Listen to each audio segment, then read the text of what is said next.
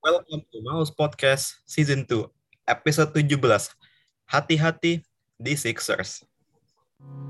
Ku kira kita akan bersama Begitu banyak yang sama Latarmu dan latarku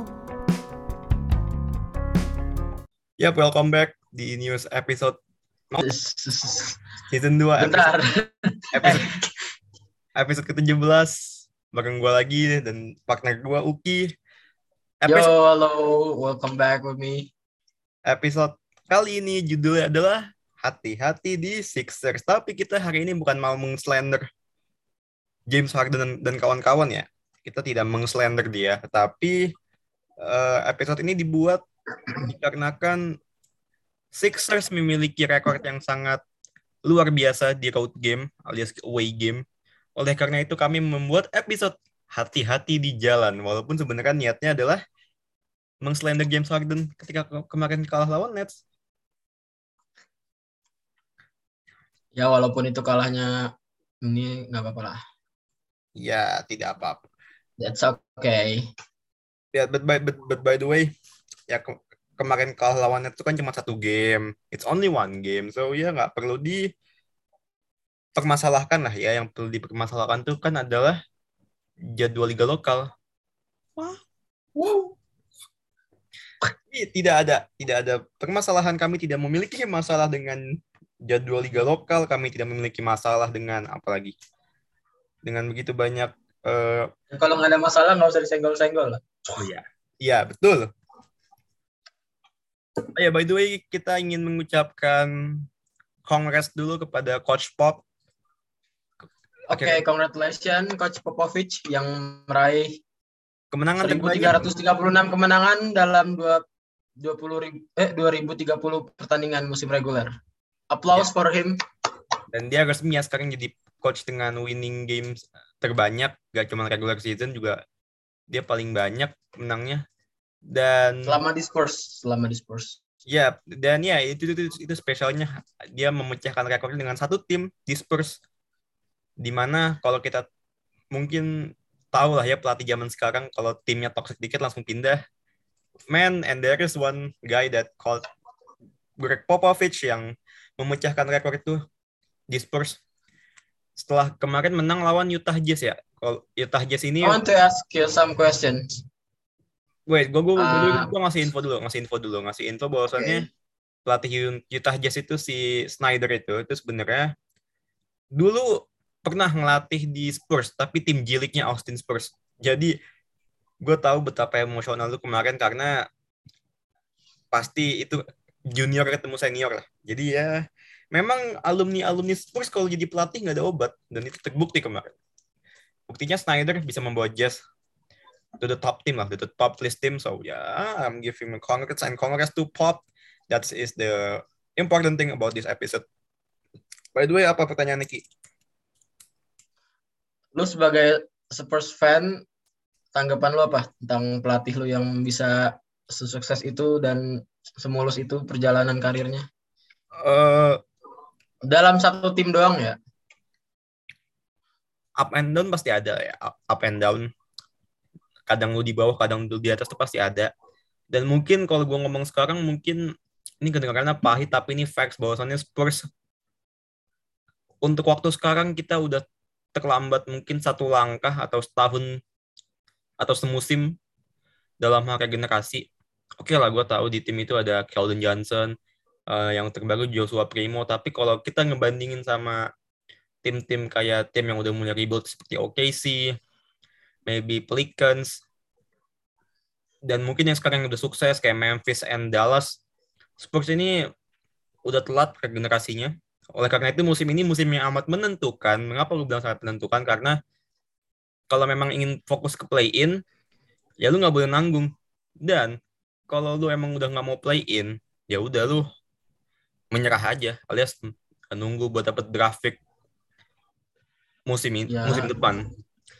Spurs di bawah Popovich eh, masa-masa paling indah ya tentu saja 2000 era-era 2000-an, 11. 2000 2003, 2005, 2007 itu apa ya gimana gue menjelaskannya itu eh, era-era di mana kayak lu semusim kemudian juara lagi ya musim depan puasa musim musim, depan juara lagi itu era-era yang ini sih era-era yang spesial sih itu 2003 2005 2007 even though Ya oke. gue baru bisa menikmati their rings ya 2014 ketika juara juara temu Miami Heat ya. But ya gue gue sangat enjoy dengan apa yang udah diberikan oleh Pop, gaya main yang atraktif. Eh, by the way, mungkin kalau nggak ada Pop mungkin NBA eh, gaya mainnya gitu-gitu aja, ngerti nggak? Yang yang ngandelin kekerasan mainnya. But yeah, there is one guy that called that, that call his name Popovich bring the fresh air to the league and ya ini hasilnya sekarang buktinya buktinya kan sekarang banyak tim yang bermain atraktif mengandalkan eh, semua kemampuan pemainnya dan paling penting era sekarang ini big man bukan hanya tugasnya cuma bukan rebound rebound doang dan ya thanks to Pop lah karena mungkin kalau misalnya nggak ada Popovich mungkin big man sekarang mainnya ya atau Post up sama ini aja, post up. Iya terlepas dari tim Duncan mainnya sangat old school ya, tapi Yes. ya gua rasa Popovich ngasih ini sih ngasih peranan baru sih ke ke, ke para pemain-pemainnya dan gimana gimana cara dia membuat memodernkan point guard point guard dan para pemain-pemain besar itu sih yang menurut gua sampai 10 tahun ke depan nanti kita belum tentu menemukan pelatih kayak Popovich ini.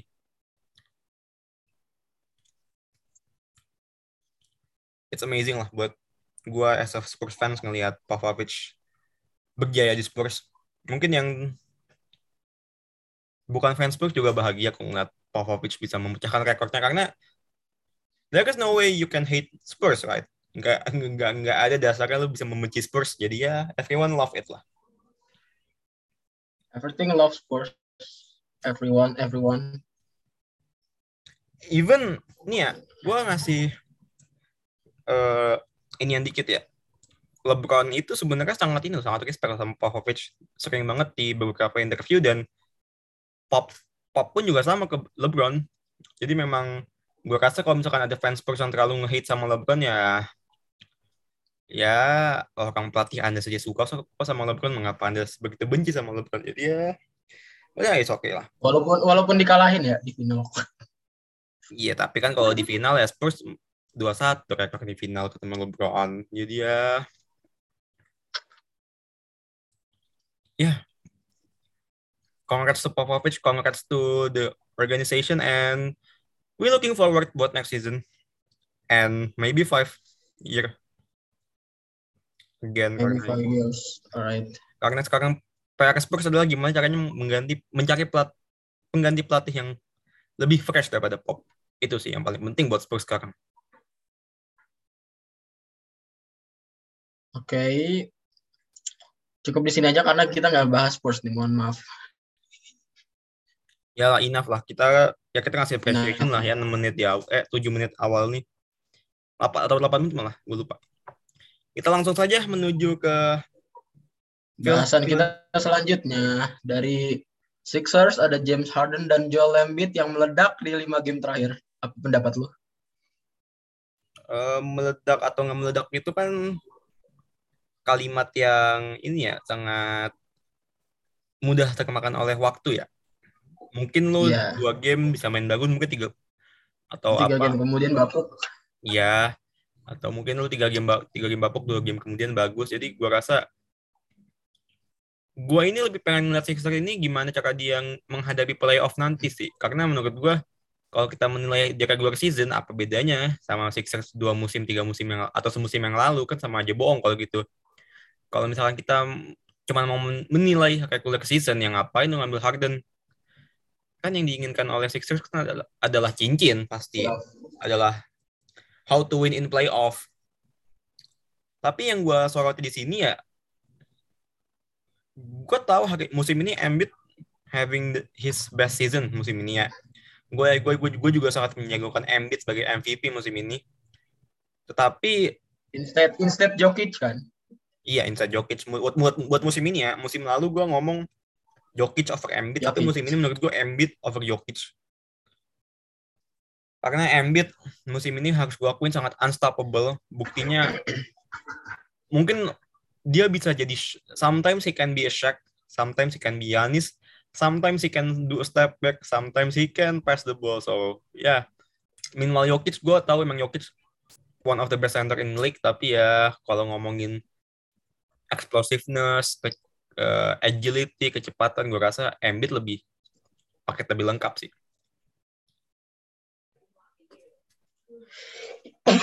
Sorry. Maybe ini kali ya jangan jangan James Harden-nya deh. Sama jangan jangan jangan Embiid sama Harden-nya deh. Kita mending ke Harden-nya aja. Oke, ke Harden. Game terakhir mau lihat dia apa? Stat- statistik Lawan- dia lawan kemarin dia main gak sih? Lawan ini ya. Oh, enggak, game hari ini kan game terbarunya Sixers eh, lawan Magic. Kemarin. Ah, Enggak, hari ini, hari ini. Iya, ah, 13. Iya, hari ini. Oh iya. Di game tapi kan di game hari ini Harden kan juga mainnya enggak enggak enggak gimana gue ngomongnya ketika Harden datang gue mau ingat orang-orang tuh pada expect Harden tuh bakal bisa meledak meledak meledak meledak meledak, meledak dan meledak Meledak di Sixers ya. Iya, but gue nggak tahu ya, gue ngeliat Sixers lawan Orlando Magic walaupun Harden nyetak 26 poin, Embiid 35 poin, Tobias Harris 25. Tapi lu lawannya Magic gitu, lu lawan Magic harus overtime itu penghinaan sih menurut gue. Sangat tercela nama lu. Yang harusnya lu bisa ngambil tanpa overtime, lu malah ke overtime itu parah sih. Iya, karena lu lawannya Orlando Magic, cuman cuman Orlando tim yang mungkin paling parah di NBA di, di atas Rockets sedikit sih. Lu lawan tim kayak Orlando Magic harus masuk lewat overtime kan berarti lu ada yang salah sama tim lu. Walaupun memang ya win is a win sih, ya gue win is a win, tapi kalau lu lawan Orlando aja harus overtime ya. Ada yang salah sih sama lu. Harus dipertanyakan ya ada ada ada something yang dipertanyakan. Betul, apalagi eh, first half-nya Sixers waktu lawan Magic parah banget ya. Mereka itu ketinggalan di first half itu 12 poin. Dan beruntung lah di second half nggak kalah. Go to overtime ya, overtime kita tahu ya. Orlando Magic pemain muda semua isinya. Ketemu dengan Sixers yang lebih eh, lebih dewasa, lebih senior ya. Ya udah dilibas tapi lu kan nggak lu kan nggak harus sebenarnya melawan tim kayak Orlando harus overtime. Because season gonna ends, tinggal beberapa game lagi season akan habis jadi ya harus menghemat tenaga sih gue lebih melihat ini lebih ke gimana caranya agar tim-tim ini menghemat energi mereka karena 15 games atau beberapa games ke depan lagi itu akan sangat menentukan lo akan finish di mana di standings NBA. Ya, bagaimana? Apakah Bapak setuju? Tapi kalau Bapak nggak setuju sih saya tidak bermasalah sih. Karena kan yang terpenting ini gue gue lebih ke setuju nggak setuju lihat nanti dah. Apakah kalau gue bilang setuju bakal kayak gitu? Apa bilang gue setuju gue nggak bakal expect kayak gitu sih? Tapi Ngerti kan lu? iya yang ngerti. Tapi kalau kita berkaca Sixers musim lalu ya dan Sixers Yes. musim ini gue lebih jujur ya gue lebih fresh ngelihat Sixers Ben Simmons sih daripada Sixers yang sekarang. Ya walaupun Ben Simmons mainnya gitu ya. Nah iya, tapi Sixers musim lalu menurut gue lebih fresh daripada Sixers musim ini. Terlepas mungkin dari rekor, mungkin gue gue lupa siapa yang lebih bagus, tapi menurut gue Sixers musim lalu lebih fresh sih. Terlepas kalah sama Trae Young ya. Hmm. Sixers, Ya, Sixers musim Sixers. lalu lebih kuat karena shooter mereka lebih aktif. enggak, gue lebih melihat musim lalu tuh karena defense mereka, defense mereka niat musim Defense lalu. mereka kokoh, tapi ya lawan Trae Young Iya, lo lawan Young kalah main di Sixers lagi. Tapi lu punya, gue punya fun facts penting ya buat Sixers ya. Sixers ini musim ini lebih banyak menang di road trip daripada di kandang. Eh, Rekor mereka di kandang atau main di Sixers, mereka menang 19 kali, kalah 14 kali. Tapi giliran main di road game atau main away, Sixers menangnya 22 kali, kalah cuma 11 kali. Oleh karena itu gue bilang ini adalah episode yang tepat menamakan episodenya adalah hati-hati di jalan. Eh, hati-hati di Sixers. Karena ketika lu bermain home di Sixers, tekanan men, tekanan. Yoi. Philadelphia itu terlalu toxic sih buat buat Sixers. Ya emang walaupun emang Sixers di situ timnya tapi ya Philadelphia terlalu toxic makanya gue kalau lu nanya sama gue ya eh gue kalau suka milih nih eh, tim-tim di standings Atlantic Division gue ketimbang memilih Philadelphia walaupun ada pemain mungkin nanti di masa depan ada siapa pun entah siapa gue lebih memilih jadi bandwagonnya Boston Celtics, Raptors atau Brooklyn. Ya Brooklyn gak sih? Ya tapi ya paling nggak Brooklyn Ya, Celtics. Ben, ben. Bandwagon sekarang aja lihat-lihat Bandwagon sekarang lagi pada Brooklyn. Karena kalau gitu. lu menjadi bandwagonnya Sixers, toxic man. toxic. Apalagi New York Knicks. Belum belum lagi belum lagi kalau Harden angin-anginan lu siap jadi fans Sixers harus trash talk tiap hari. Sixers tuh fansnya ini sih sangat selalu toxic makanya gue kalau Atlant- Atlantic Division gue lebih milih jadi fansnya gue lebih milih di bandwagonnya Boston Raptors or Brooklyn sih ketimbang Knicks or Sixers dan ya. Sixers kan emang ma- yang namanya fans Sixers kalau dulu noh yang barbar Indiana Pacers Pistons Detroit noh barbar barbar sekarang mah Sixers mungkin juga sekarang fans yang barbar ya Bentar, fans- itu kayaknya barbar pemainnya bukan barbar fansnya. Oh enggak fansnya juga lebih barbar dulu pak yang namanya fans Oh, iya. barbar pak dulu Iya. pak fansnya anda lupa ini Malibu at the Palace Males at the Palace. Tadi gebugin lo sama fans Indiana. kalau sekarang kan yang toxic ya fansnya Knicks no lu masih ingat kan musim lalu fansnya New York Knicks kalau gua nggak salah Yang nyorakin si Trae Young. enggak ada juga yang ngebuk, ngegebukin di luar di luar stadion no Waduh. Oke, sudah cukup materinya. Apalagi? Iya, jadi sepertinya memang fans NBA lebih bodoh daripada fans IBL ya.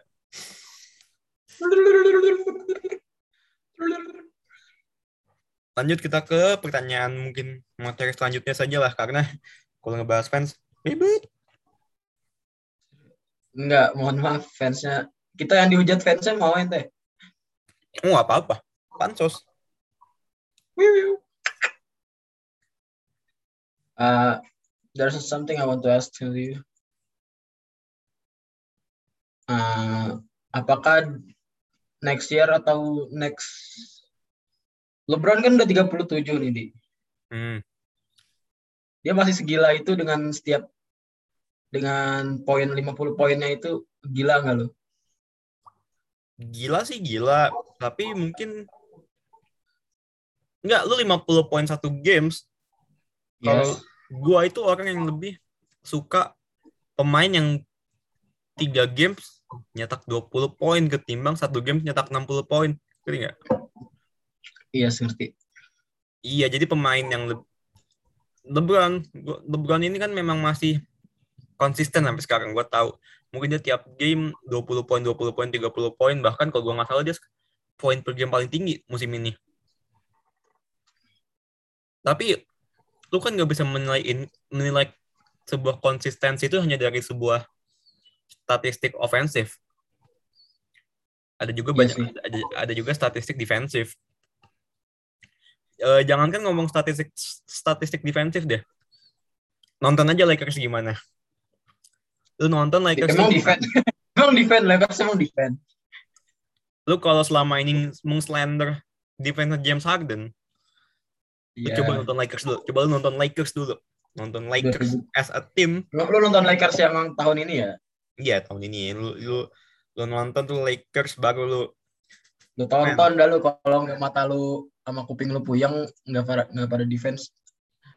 The problem with Lakers right now is not about nggak nggak cuma satu dua pemain ini masalah masalah Tim. Iya masalah tim dan masalah mental menurut gue ini udah fix masalah mental banget ini udah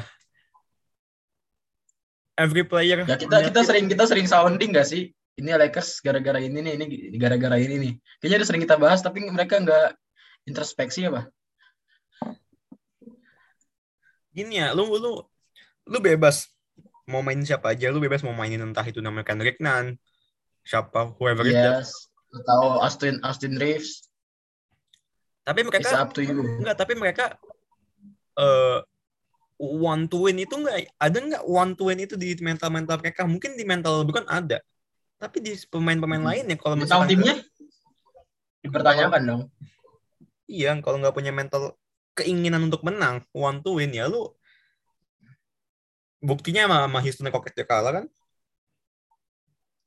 Iya sih. Apalagi sorry gua nyinggung-nyinggung uh, Anthony Davis ya. Walaupun dia di game dominan tapi maaf harus diterpa cedera terus-menerus. Itu yang bikin Lakers.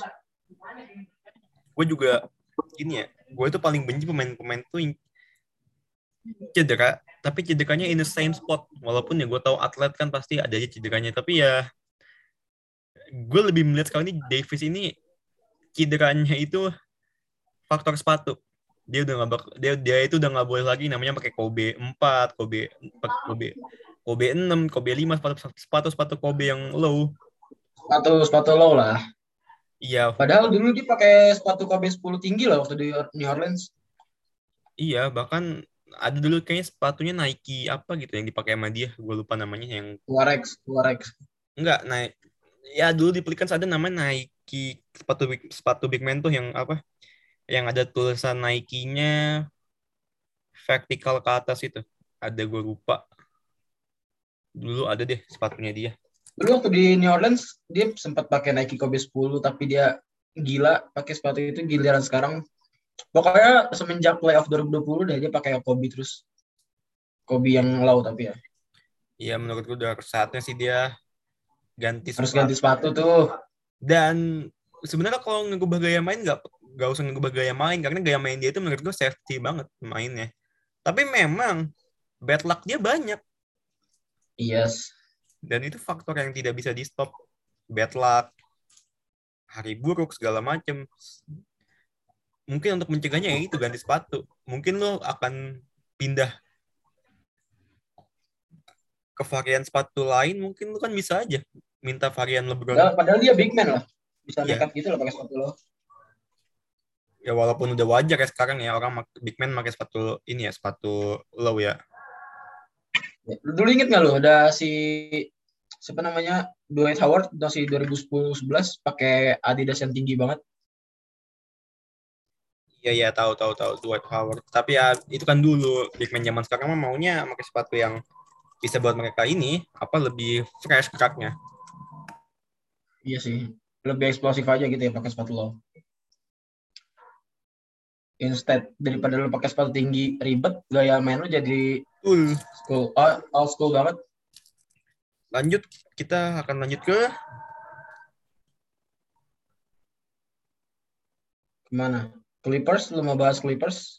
Gua gua agak nggak relate sama Clippers soalnya gua belum lihat banyak. oke kalau Clips Clippers eh kayaknya kita ini aja nggak sih? Kita belok aja ke Celtics. Nih ya kita akan menamai segmen ini. Ah, bukan segmen lebih ke fase ini lah. Eh Celtics time is it bye bye for Bulls?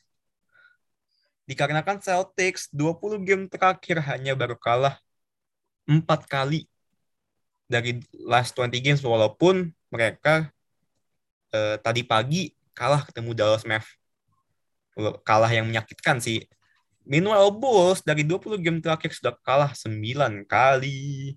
Dan mereka sekarang tercecer kalau kita masih ingat awal sebelum All-Star mereka masih di peringkat 1-2 bersaing dengan Heat.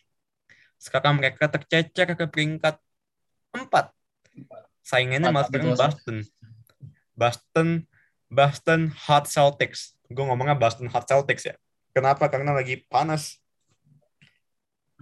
Dan susah men. Kayak lu kalau ngeliat Celtics kayak nggak tahu cara nge-stop, nge-stop mereka gimana. Dan mungkin emang gak ada caranya buat nge-stop Celtics dalam waktu dekat ini sih.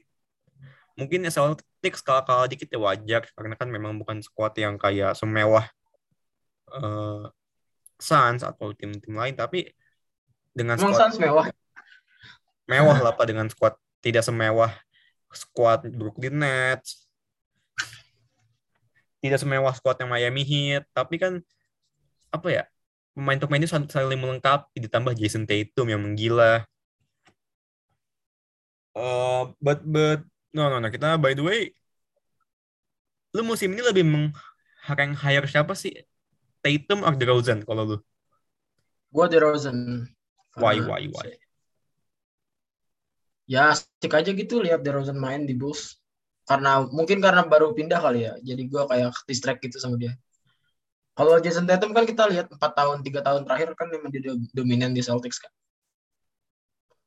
empat tahun sebenarnya sih nggak dominan dominan amat sih waktu itu kan tempat terganggu keharmonisannya karena ada Kyrie Irving si bangsat Kyrie Ya. Berapa kali agak terganggu sama Kyrie Irving. Pas Irving pindah dia menggila sih. Dia itu umurnya kalau gue nggak salah belum umur prime Masih dia du- belum umur 27 28 tapi dia udah bring the franchise to the next level gitu. Dia udah bawa Celtics ke level yang lebih tinggi. Padahal dia belum masa prime-nya bahkan umur-umur prime 27 28 29 belum belum. Tapi dia udah membawa Celtics ke another level dan lu pemain muda bisa membawa sebuah franchise bukan hal yang bukan hal yang sulit bukan hal yang mudah ya tapi itu hal yang amat-amat sulit. Bahkan soal itu saya para Derrick Rose lovers di luar sana things yang nggak bisa dibawa oleh Derrick Rose itu adalah membawa franchise Bulls pada saat itu. Dan kalau lu ngebandingin sama Jason Tatum sekarang man walaupun dia belum dapat MVP tapi bring the franchise into the next level itu udah uh, different breed lah dan gua rasa kurang dari lima tahun lagi kita akan lihat Boston Celtics as an as, as an NBA champion kalau prosesnya Imi Udoka berhasil sih. Wah ya sih itu tuh prospek paling diandelin Celtics selama sekarang sih.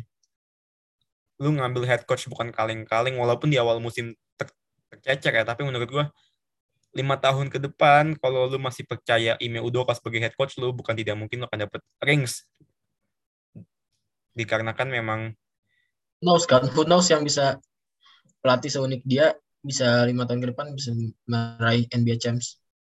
lu percaya nggak sih kalau menurut gue sekarang pelatih yang pelatih yang punya type of play yang paling mirip sama Greg Popovich Popovich itu Ime Udoka menurut gue dia sih Ime Udoka itu ya I tell you something. He brings the 2014 no no no not 2014 he brings a 2016 17 nya Spurs vibes gitu ke Celtics. Ya walaupun gue yakin tidak sedikit sih yang nonton Spurs 2016-2017 tapi gue ngerasa Ime Udoka ini ngasih vibes 2016-2017 Spurs ke Celtics di mana pada saat itu Spurs sedang bagus-bagusnya walaupun tidak dapat rings tapi one of the best season mereka Celtics sekarang ini nggak ada lagi yang namanya individualis semua bermain as a team ditambah gue nggak tahu gue gue melihat Celtics ini seperti kayak ih, can shoot from anywhere gitu. Paling big man big man big man-nya doang. Tapi mulai dari eh guard, forward bisa nembak. Six man juga bisa nembak. Jadi ya Ime Udoka tinggal meracik tipis-tipis, tidak perlu lagi mencari kelinci percobaan dan sekarang tinggal enjoy the process aja. Enjoy the nah, nah not enjoy the process, enjoy the process masih sukses banget. Enjoy the enjoy en- enjoy their time tinggal enjoy their time having fun karena gue yakin the prospect gonna be good if they stay with Ime Udoka In ime we do, uh, in ime we proud, eh we proud kan tuh. In ime udoka we trust. We trust. In ime we trust. Hashtag Hashtag episode ini adalah in email we trust, tapi enggak, enggak juga sih. Ya walaupun cover Sixers ya. Ya, Baik Ki, kita langsung tapi saja. tapi eh, Kita langsung tapi saja. ini udah udah kelar nih bahas Celtics. Iya kita langsung saja menuju penutup, tapi kita ngebahas Bulls sedikit. Enggak, gue nanya ke lu. Eh, last question. Faktor Oke. utama Bulls menurun apa sih? Menurun mungkin dari dari para pemainnya ya yang gue bisa bilang lebih lebih cenderung ke kelinci percobaan sih dia mainin Ayo Dosumu sama Kobe White lebih banyak. Iso Ayu. Gue gue nggak bilang gue bilang gue nggak bilang mereka jelek ya tapi kayak ngapain lah ngide-ngide cari starting five yang bagus aja dulu baru ngide-ngide Walaupun ti- tidak ada yang salah sedikit ide. ya Dan memang nggak salah tapi nggak kayaknya memang sayang aja gitu kenapa sih dia mainin gitu. nggak kehilangan Lonzo Ball sih. Ini lebih sangat Iya itu itu itu itu lebih itu lebih ini tau. Ya kan jadi ya tahun Lonzo Lonzo Ball dan ditinggal Caruso selama berapa bulan? Dua bulan?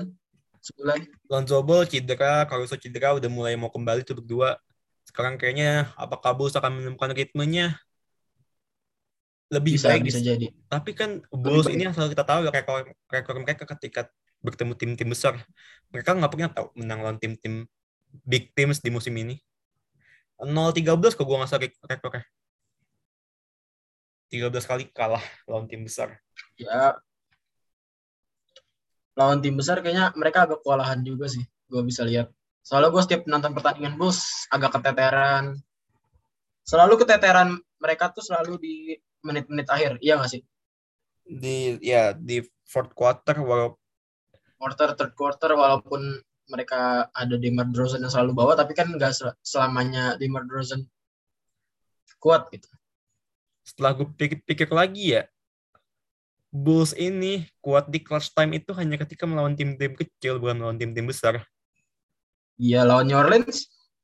Bisa lawan lawan enggak lawan lawan tim di bawah mereka mereka bisa bisa ini bisa kuat di clutch time tapi giliran melawan tim yang selevel atau di atas mereka sedikit. Big Six lah Big Six di liga ya biar not big six sih. Big team saja jangan big six. Big six mah bola banget. Big Six. Bola banget ya. Mereka mah nggak bisa. Pokoknya the whole big NBA ya mereka kurang Iya. lah kurang. Oke kita menuju closingan. Haha. closing ya closingan. Kita kembali lagi meng, mengudara setelah episode Sebulan terakhir libur. itu. Lama banget ya. Kita sebulan libur iya padahal nggak nggak nggak ngumumin libur. Oh Iya. nggak sih nggak nggak kemarin giliran kita ngomongin libur gak dinyariin ya? Nggak nggak libur libur amat sih. Kan masih kita kan waktu itu sempat ini di bisik basket. Iya. Oke Ki. Kan anda yang bisa basket saya tidak ikut. Ya ya saya tahu saya tahu. Baik sebagai penutup terima kasih kepada Apa? yang sudah mendengarkan. Jangan lupa follow kita di Instagram eh, follow juga eh, di Twitter. Masing-masing at Malas Podcast. Follow juga lah. Anggota ini podcast ini dua-duanya ya follow. Yang, yang penting lu like lu apain lah. Biar biar kami lu, lu, lu share Spotify podcast ini. Kalau teman-teman lu, lu kalau share lu share kepada RT kepada RW kepada Joko. Ke grup keluarga ke grup keluarga sekali guys. Kepada anak presiden bahkan kalau perlu mah. Kalau Baik. perlu ke pemiliknya Ranspeak. Waduh kepada liga oke ente kirim ke grup IBL love you and bye bye bye